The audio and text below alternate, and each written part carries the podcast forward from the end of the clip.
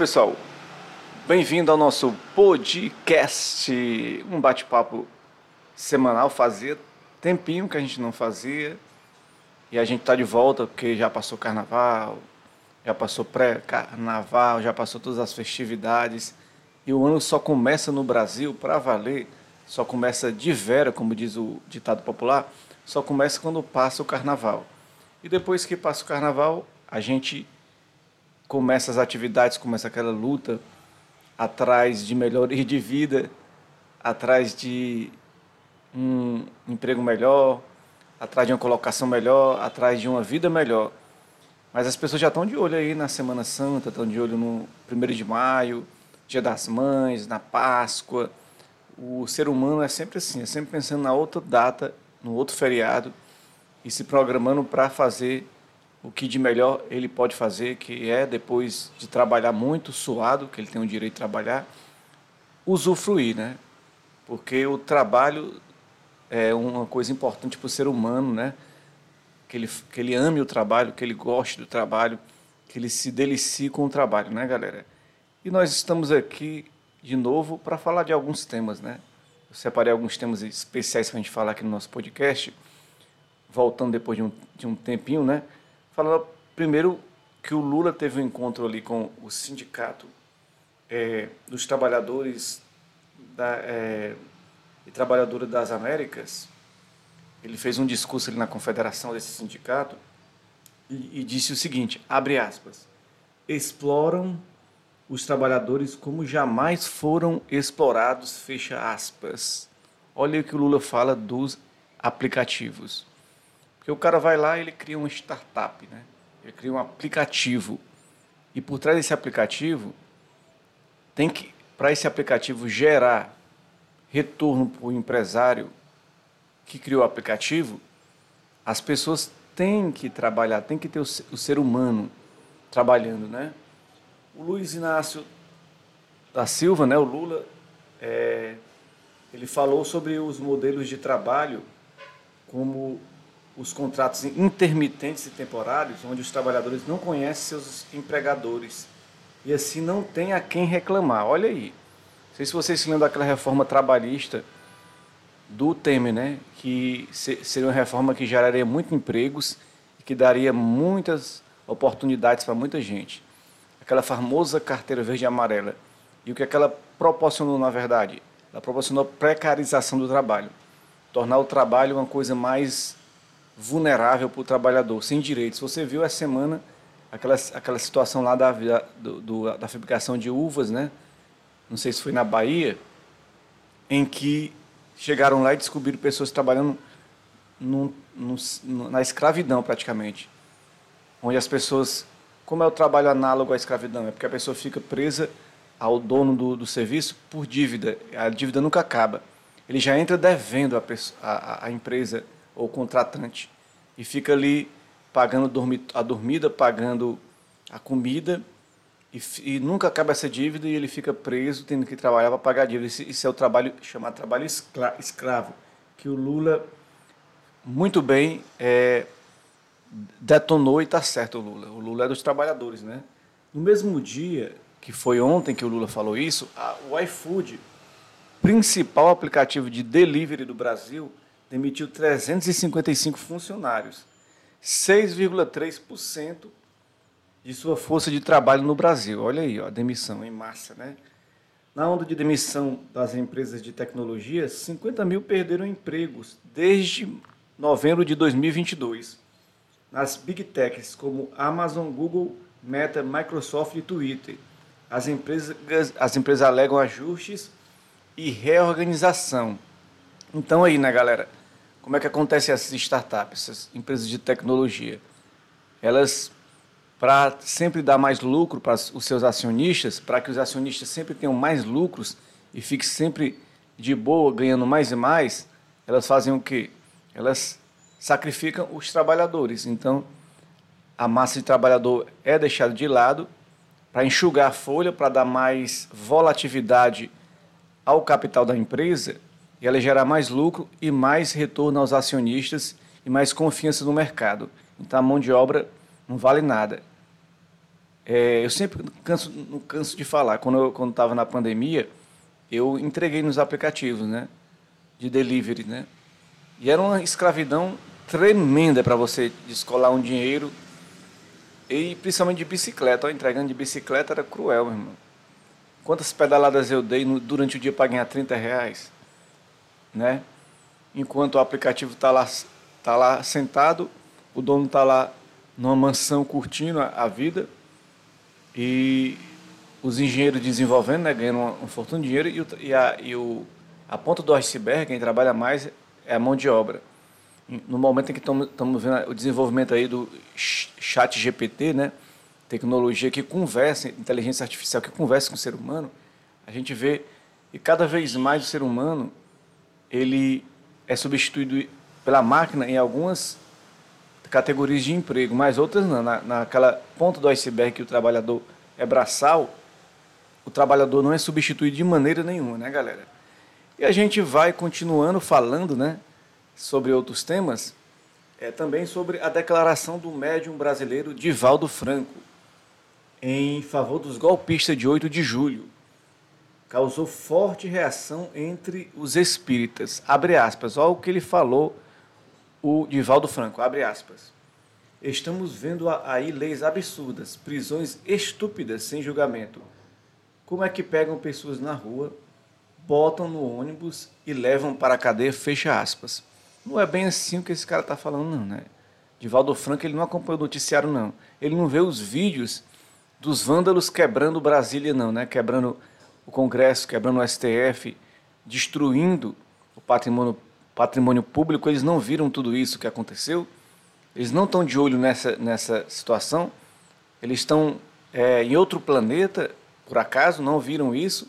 E principalmente o Divaldo Franco, um espírita, né? Era para ter mais respeitabilidade com o Espiritismo, né, que é um grupo tão sério, uma, uma doutrina tão séria, sendo usada de forma categoricamente ruim por o Divaldo Franco. Olha o que o médio, o médio que citou, que ninguém estava com faca, nem canivete, nem gilete, nem cortador de unha.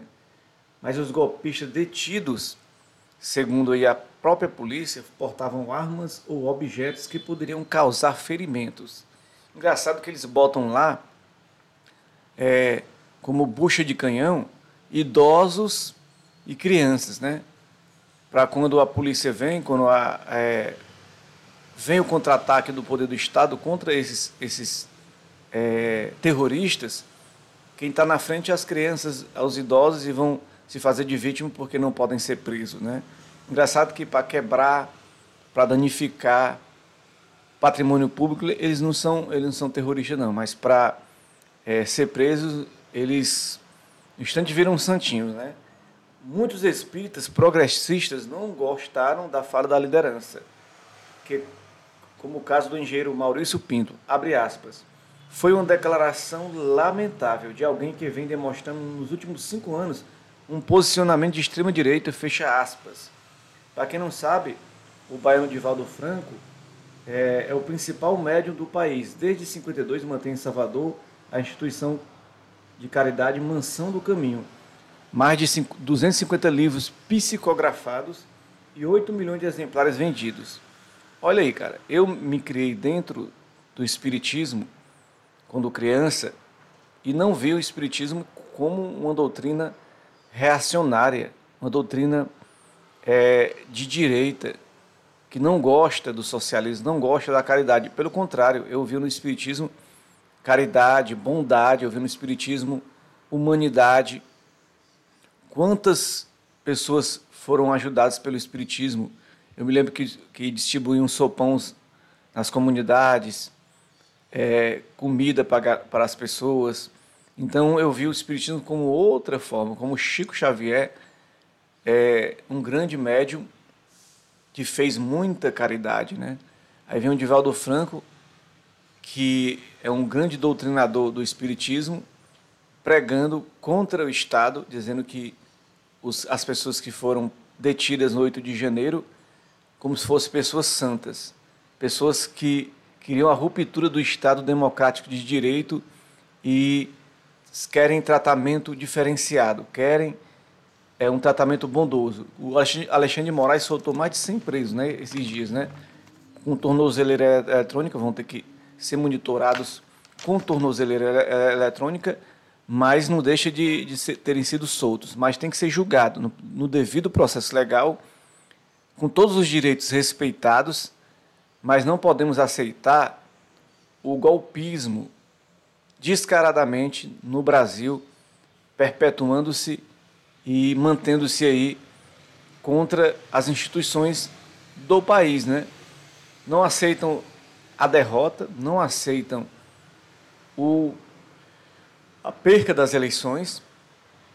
É, o presidente deles, o guru deles, o Bolsonaro, gastou milhões, bilhões para poder tentar se reeleger e não conseguiu. Desonerou, desonerou a gasolina para poder tentar a eleição. Agora a gasolina vai ser, ter que ser re, reonerada de novo, os impostos sobre a gasolina, e vai ter que aumentar a gasolina, mas por causa do Bolsonaro, ele deu uma sensação falsa de que tinha sido desonerada a gasolina. Mas na verdade, a gasolina é, foi tirada dos impostos apenas no período eleitoral para poder tentar fazer com que o, o, o Bolsonaro fosse eleito. Mas nem isso ele conseguiu. E o que aconteceu foi que o Lula ganhou, né, cara? E outro tema importante que eu acho que está fazendo o maior sucesso é sobre The Last of Us. Eu vou falar um pouquinho sobre o episódio 7, que foi no domingo passado, da série, série 8 da HBO, que ela foi censurada em algumas regiões. E por que ela foi censurada, né? The Last of Us se baseia no game, né? E esse game fez muito sucesso no PlayStation, né? Um game aí é, que mostra aí o vírus Cordyceps atacando as pessoas e tornando elas zumbis, né? Um vírus que existe de verdade, mas que na, na vida real ataca apenas formigas, né? Então, é, o vírus Cordyceps, ele, ele está atacando nessa série, no The Last of Us, e se passa aí num, num espaço de tempo de 20 anos de história, onde a humanidade está destruída por esse vírus, dividida e procurando a solução para a cura do, do vírus. Né?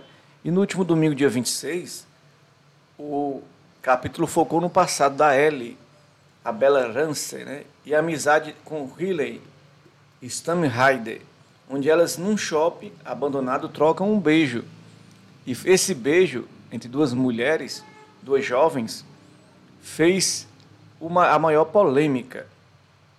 Portas foram censuradas em algumas regiões, né?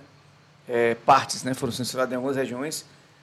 No OSNT, Serviço de Streaming, editou para a MENA, região da Oriente Médio e Norte da África, excluindo a cena de beijo. Com certeza, né? Lá um país altamente machista, onde as mulheres andam de burca, não poderia realmente é, mostrar o beijo, né? Na linha do tempo do episódio 7 se passa em 2023, porém as duas estariam no shopping abandonado há três semanas antes dos, dos eventos do primeiro episódio, né? Ela estava no centro de treinamento da Fedra e não sabia que era imune. Elas foram surpreendidas por um infectado e foram infectadas, né? Mas a Ellie, como todo mundo sabe, né? Dando um pouquinho de spoiler, né? Para quem não está assistindo a série, a Ellie é imune, ela, ela não morre, mesmo sendo infectada pelo vírus. Ela é um, é um ser, ser especial que consegue é, superar essa situação né, do, do vírus e, e, não é infectada. E The Last of Us, que está fazendo esse sucesso estrondoso, eu assisti já os episódios aí, sete episódios. É legal você assistir todo domingo à noite, a HBO tem essa, essa maneira de colocar. Ela já fez isso com Game of Thrones, ela fez isso com House of Dragons, que é colocar um episódio por semana. A Netflix peca muito nisso, ela joga todos os episódios de uma vez e tira um pouco da dramaticidade, daquela coisa de, legal de, de ver um episódio por semana. E o The Last of Us é assim. Eu vi um episódio com meu, meu irmão, para ter uma ideia, comendo pizza na casa dele, e vi o último episódio numa casa aqui de Fortaleza, que costuma passar a noite, domingo, os episódios. Foi divertido. Tomando aquela geladinha, é, assistindo o filme maravilhoso, foi muito bom. A série, né? Ainda faltam dois episódios, mas essa série traz apenas, não traz apenas um, um, videogame, né? Não é uma história de um videogame, é uma história só do pós-apocalíptica, um, mundo distópico, né? Como a gente fala. Mas também tem momentos de emoção, como no, no episódio lá do Frank, do Frank, né? Uma relação homoafetiva, né? Dois homens. O Frank e o Bill, né? Foi um dos episódios também que teve essa relação de amor. Tivemos aí essa, essa relação também da Ellen e do Riley, e teve a relação dos dois irmãos lá, né? Que eu não me recordo o nome. Um dos episódios, uma história de amor entre os dois irmãos, um cuidando do outro, né? E passa também essa, essa, essa The Last of Us, essa questão de o fim do mundo pode aproximar as pessoas, pode revelar quem são as pessoas, os seus desejos, suas angústias, suas ansiedades, seus traumas. Então é importante que a mensagem que o The Last of Us passa, que o mundo cada vez mais as pessoas prezam do simples. O simples é as pessoas se importarem umas com as outras e se ajudarem para que consigam realmente os objetivos em comum, né? E eu trouxe uma matéria também aqui da Trip, né? Trip TPM, uma revista muito conceituada do mundo feminino, e pergunta assim, ó, o questionamento da, da, da pergunta da, da matéria. O que o futebol tem a ver com o estrupo? A matéria de Thaís Bichara, produtora cultural e uma das criadoras do projeto Donas da Baba, né? Do Baba, né? Donas do Baba, porque Baba é como se chama futebol lá na Bahia. O Racha, né? O velho Racha, né? Então vamos lá. Abre aspas. Quando um jogador é condenado pelo assassinato da mãe de seu filho, outros por estupro ou agressão, e seguem sendo contratados e idolatrados pelo público, o futebol passa uma mensagem a segurança e, no fim, das mulheres não é tão importante. Intocável quanto a carreira de um homem, fecha aspas, né? Então, aqui, nesse trecho aqui, ela deixa entender que o futebol se tornou um, um espaço sempre cada vez mais masculino e tóxico. Você vê a condenação, condenação do Robinho, daquele goleiro Bruno, né? Temos também aí o Pedrinho, agora do São Paulo, acusado aí pela namorada de agressão, né?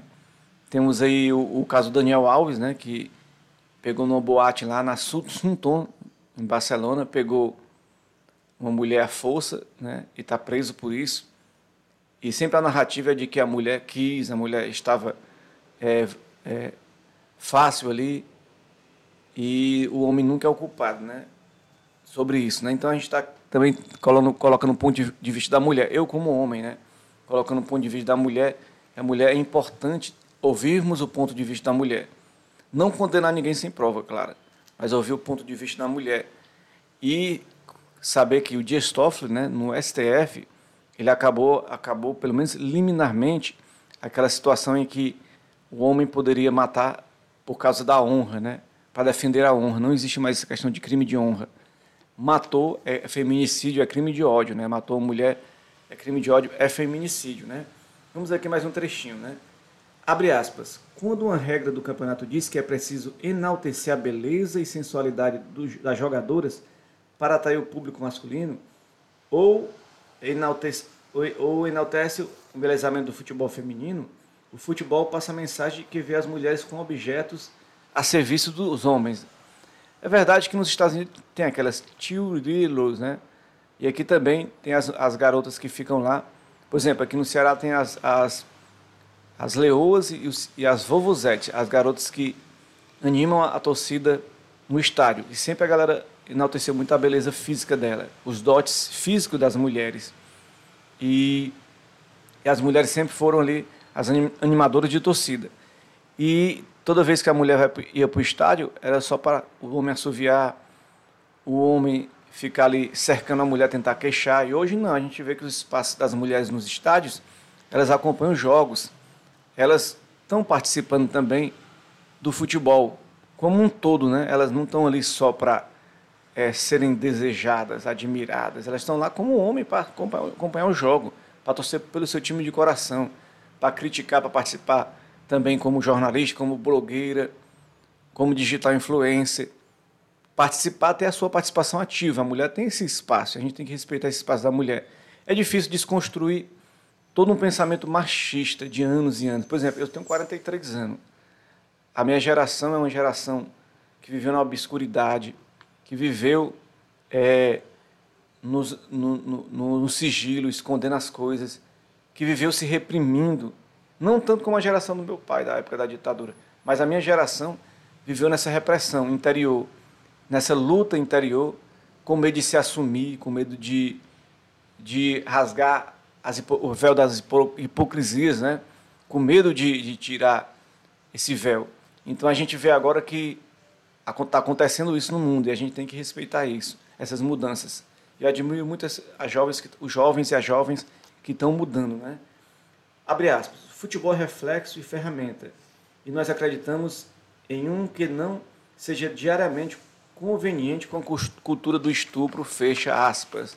Então a gente tem que ver que as mulheres têm o direito de participar e ser respeitadas na participação. Você vê que no futebol vai mulheres héteros, gays, mulheres com filhos, que são mães de família também, mulheres sozinhas que vão para.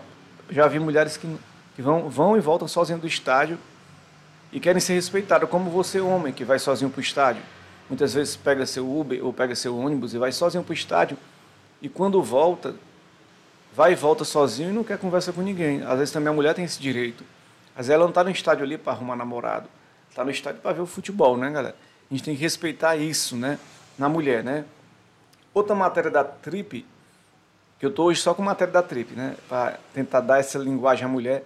A mulher não precisa de espaço, ela que constrói seu próprio espaço, mas eu, como homem também, homem em desconstrução, desconstruindo tabus dentro de mim, eu tenho que falar um pouco sobre isso, né? É, quem não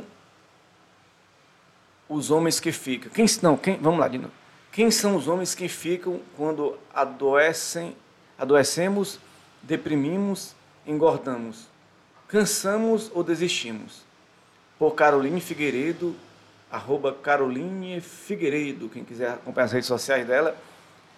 O seguinte, mulheres, abre aspas, né? mulheres são ensinadas a cuidar, homem a serem cuidados. Quando ficamos exaustos, quando o homem cuida de quem sempre cuidou dele. Fecha aspas. Pois é, então essa, essa cultura de que o homem é o trabalhador, o provedor do lar, e a mulher fica em casa fazendo a comida, arrumando a casa. Inclusive, eu vi ontem uma digital influencer falando que o homem que arruma a casa, que lava louça, ele fica um pouco menos masculinizado, menos alfa, né? E você, segundo a mulher, não deveria cobrar do homem que ele fizesse tarefas do lar, né? Que deixaria ele menos, menos homem. Eu não concordo com isso. Eu acho que o homem pode ajudar a mulher dentro de casa. Eu acho que tem que dividir as tarefas. Primeiro tem que dividir assim. Se a, o homem trabalha a mulher está em casa e ela não tem, eles não têm filhos, ela pode ajudar, claro, em casa a fazer as tarefas domésticas. Ou o contrário, se o, a mulher trabalha e o homem não trabalha, ele faz as tarefas domésticas e se ajuda. E se os dois trabalham, dividem as tarefas. Se o homem não sabe cozinhar, tem que varrer a casa, tem que lavar as louças, passar pano, lavar o banheiro, e a mulher faz a comida. Agora, se ele faz a comida, ela lava também, ela varre a casa e, e por aí vai. Tem que ter esse acordo entre homens e mulheres. E se a mulher engravida e tem filhos, é aí que o homem tem que fazer muito mais também, porque são nove meses que a mulher fica sentindo dores, fica tendo enjoos, depois vai ter que gerar um filho, ficar com o filho, perder um pouco do, da, da sua oportunidade de trabalhar. E esse, é importante o homem olhar isso. E, e olhar que, por exemplo, eu vejo muitos amigos meus, e às vezes até eu tenho que desconstruir isso, que é o preconceito contra a mulher que tem filhos, né? Contra a mulher que passou dos 30. Geralmente um homem que é mulher mais nova. Eu trabalho na beira-mar, eu sempre vejo um homem de 70 anos, ó, 70 anos, barrigudo, velho, com mulheres de 18, 19 anos, belíssimas. Mas por quê? Porque o homem, ele às vezes não quer é, aceitar a sua condição de idade e, e tem uma condição financeira boa e está do lado de uma mulher nova. Ele não quer uma mulher da, que envelheceu junto com ele, que esteve junto com ele em várias batalhas. Ele quer a mulher nova, né? Vamos lá. abre aspas, na minha ancestralidade, muitas mulheres se esfacelou, machucou, sangrou e até enlouqueceu pela dor, além do que poderia para sustentar uma relação, fecha aspas. Então, muitas mulheres lutaram para sustentar as relações com homens. Fizeram de tudo, né? E às vezes pegam homens agressivos, homens ciumentos, homens que não aceitam o fim do relacionamento, às vezes também, que não valorizam a mulher, que vão procurar uma escapadinha fora do relacionamento, porque dentro do relacionamento ele já vê a mulher tanto como mãe, como cuidadora dele, que ele não vê ela como mais uma, uma mulher com emoções, com desejos sexuais. Então ele vai atrás de outra, né? Abre aspas, os homens são os donos da bola, eles decidem quando jogar e por quanto tempo. Eles dão as regras, interrompem as partidas e voltam quando estão entediados, fecha aspas. É verdade, muitas vezes os homens controlam a relação, hoje menos, viu? Hoje as mulheres não estão mais dependendo de homem, não. As mulheres estão independentes, estão se relacionando com outras mulheres e os homens héteros do passado estão ficando para trás, os homens cis do passado. Porque também os homens estão se relacionando com outros homens. Então as mulheres com mulheres, homens com outros homens e os homens héteros ficam com cada vez menos opções. E se eles não se reinventarem e não lutarem, eles vão continuar pegando aquelas mulheres que é, não, não, não são as mulheres que eles gostariam, mas porque eles não, não têm, uma, têm uma valorização deles mesmos em relação a construir uma relação com a mulher realmente que vale a pena, né? O que é uma mulher que vale a pena? A mulher que vale a pena é a mulher que apoia o homem e o homem apoia a mulher. Os dois constroem uma história juntos ela é independente, ele é independente, ela não depende de nada dele, ele não depende de nada dela, eles dois se ajudam, né? Ele valoriza ela, ela valoriza ele, né? É uma troca, né? Não é só uma relação de um, um colocando tudo de si e a outra pessoa, não. É os dois se ajudando, né? Abre aspas. Desapega, toma teu corpo, fortalece tua autoestima e refaz o teu cam caminho. Já é hora de partir de onde o amor não é mais servido. Fecha aspas. Então aqui é a voz da mulher, né? A voz da mulher e o homem tem que dar esse espaço para a mulher também na sua vida, para ouvir a mulher. A sociedade patriarcal, uma sociedade em que o homem dominou durante anos, é natural que a mulher hoje queira dar esse grito. Então, um grito de, de desconstrução, de, um grito de liberdade, para que possa é, viver uma vida mais feliz, né? Que os homens respeitem e valorizem as mulheres.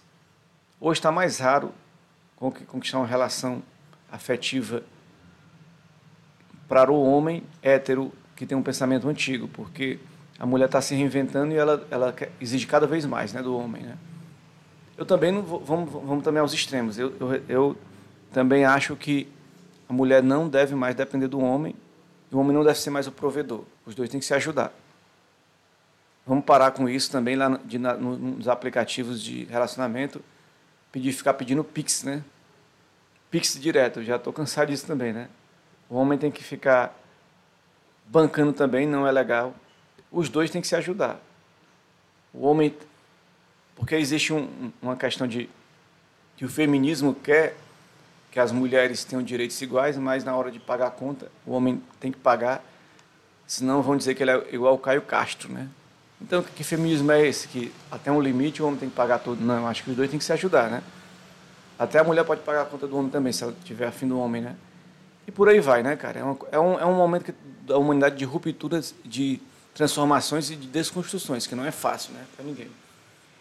E temos o tema também muito bom, que é o do Cobra Kai, spin-off de Karate Kid, irá só até a sexta temporada, né? O John Lewis co-criador da produção, garante que ele e John Josh Held, Hayden e Schunsberger decidiram encerrar a série e não a Netflix. Quer dizer, na sexta temporada, que é esse ano ainda estreia, vai acabar o Cobra Kai, que é muito massa, é um spin-off do Karate Kid. Quem teve infância nos anos 80 como eu, acompanhou o Karate Kid 1, 2 e 3. E infelizmente vai acabar, mas os fãs podem ficar tranquilos, pois novas histórias serão contadas no Miyagi Verso. Então, já tem promessa aí de que esse universo do Karate Kid vai continuar. O Cobra Kai fecha uma, uma porta e abre-se outras, né? Outras portas desse universo dos fãs aficionados do Karate Kid, né? A série tem cinco temporadas até agora, né? Disponíveis na Netflix. Né? Ela começou no YouTube em 2018 e conta com o personagem do filme original, o Karate Kid, William Zambrica, que é o John Lawrence, o Ralph Macchio, que é o Daniel Larusso, e novos atores como o Yalo Mariduena, Miguel Dias, que está também no Besouro Azul ali com a nossa brasileira Bruna Marquezine, o Tanner Buchanan, Rob Kane, Peyton Rai, é o Tony Nixon, Mari Mauser, Samantha De La Russo, os antigos Marty Cave, que é o John Crazy, Sean Cannon, que é o Mac Barnes, e tem outros né, que eu não estou aqui na lista, mas que fazem parte da, desse universo. Né? Só não o, o, o Miyagi, né, Dr. Miyagi, que faleceu, o ator que fazia o Dr. Miyagi faleceu, mas todo o universo aí do, do Cobra Kai, ele está aí, do Karate Kid, né? Que para mim foi surpresa voltar esse Karate Kid na forma do Cobra Kai, vi, com a visão mais do John Lawrence, né? Que era o, era o visto como o vilão no Karate Kid 1 e vira agora um cara sofrido, desajustado, mas que sofrido com uma idade mais avançada, mas que nunca deu certo na vida, não fez nada certo. E o Daniel Larusso é aquele cara que fez tudo certinho e é um grande empresário do setor automotivo. E eles ficam nessa briga essa rivalidade, mas depois constrói essa amizade que um depende do outro, né? E eu sou aficionado por essa série. É uma série meio bobinho, meio malhação, é, mas é, é muito legal porque traz a, a, resgata essa memória do passado, do meu passado, da minha história como ser humano e traz uma alegria muito grande para mim, né, galera? E é isso, depois de algum tempo, voltamos no 2 de março com mais um episódio aí do podcast do Carlinho, que é esse espaço para a gente conversar, para a gente dialogar, para a gente debater, esse espaço para a gente colocar as nossas ideias, esses temas que eu falei sobre hoje, né, com você, é um, são temas que, que eu acompanho, né? Tô nessa correria, galera, estou fazendo faculdade de letras, português e inglês. Tem vários trabalhos para fazer, é, coisas para realizar, fazendo um cursinho aí online de inglês tentando aprimorar meu inglês, porque quem faz português e inglês faculdade vai se deparar com matérias que, que são de inglês e que se eu não dominar o inglês eu me reprovar, né? E também eu estou muito escrevendo, galera. Fui aprovado em alguns editais de, de conto coletâneos, né? De crônicas e de poesia. Então eu estou é, ativamente escrevendo, estou aí intensamente escrevendo, então eu acho que às vezes eu me afasto um pouquinho do podcast por causa disso, porque eu tenho essas atividades de escrita, de, de profissional para fazer e ainda trabalho, né? Com turismo à noite, tarde e noite. Então minha vida é corrida por demais, né? Quando tem uma folguinha, vou ali no bar de rock, vou curtir um pouquinho, vou ouvir música. Então a produção é intensa, galera. E os podcasts vão, vão continuar acontecendo toda quinta-feira, né? Pode ser que alguma quinta-feira eu não faça mas eu vou tentar fazer o máximo possível. Alguns eu vou trazer o react de séries e também dos livros que eu que eu estou participando, né? Que são importantes para mim. Quando eu tiver assim um, uns seis livros de coletâneas nas minhas mãos que eu que eu participei, eu vou fazer um podcast exclusivo com esses esses livros e vou trazer aqui um trechinho de cada história para vocês que literatura faz parte de mim, eu gosto muito de escrever. Eu estou muito feliz que estou sendo aprovado nesses editais de conta. Muito obrigado, um abraço e até a próxima.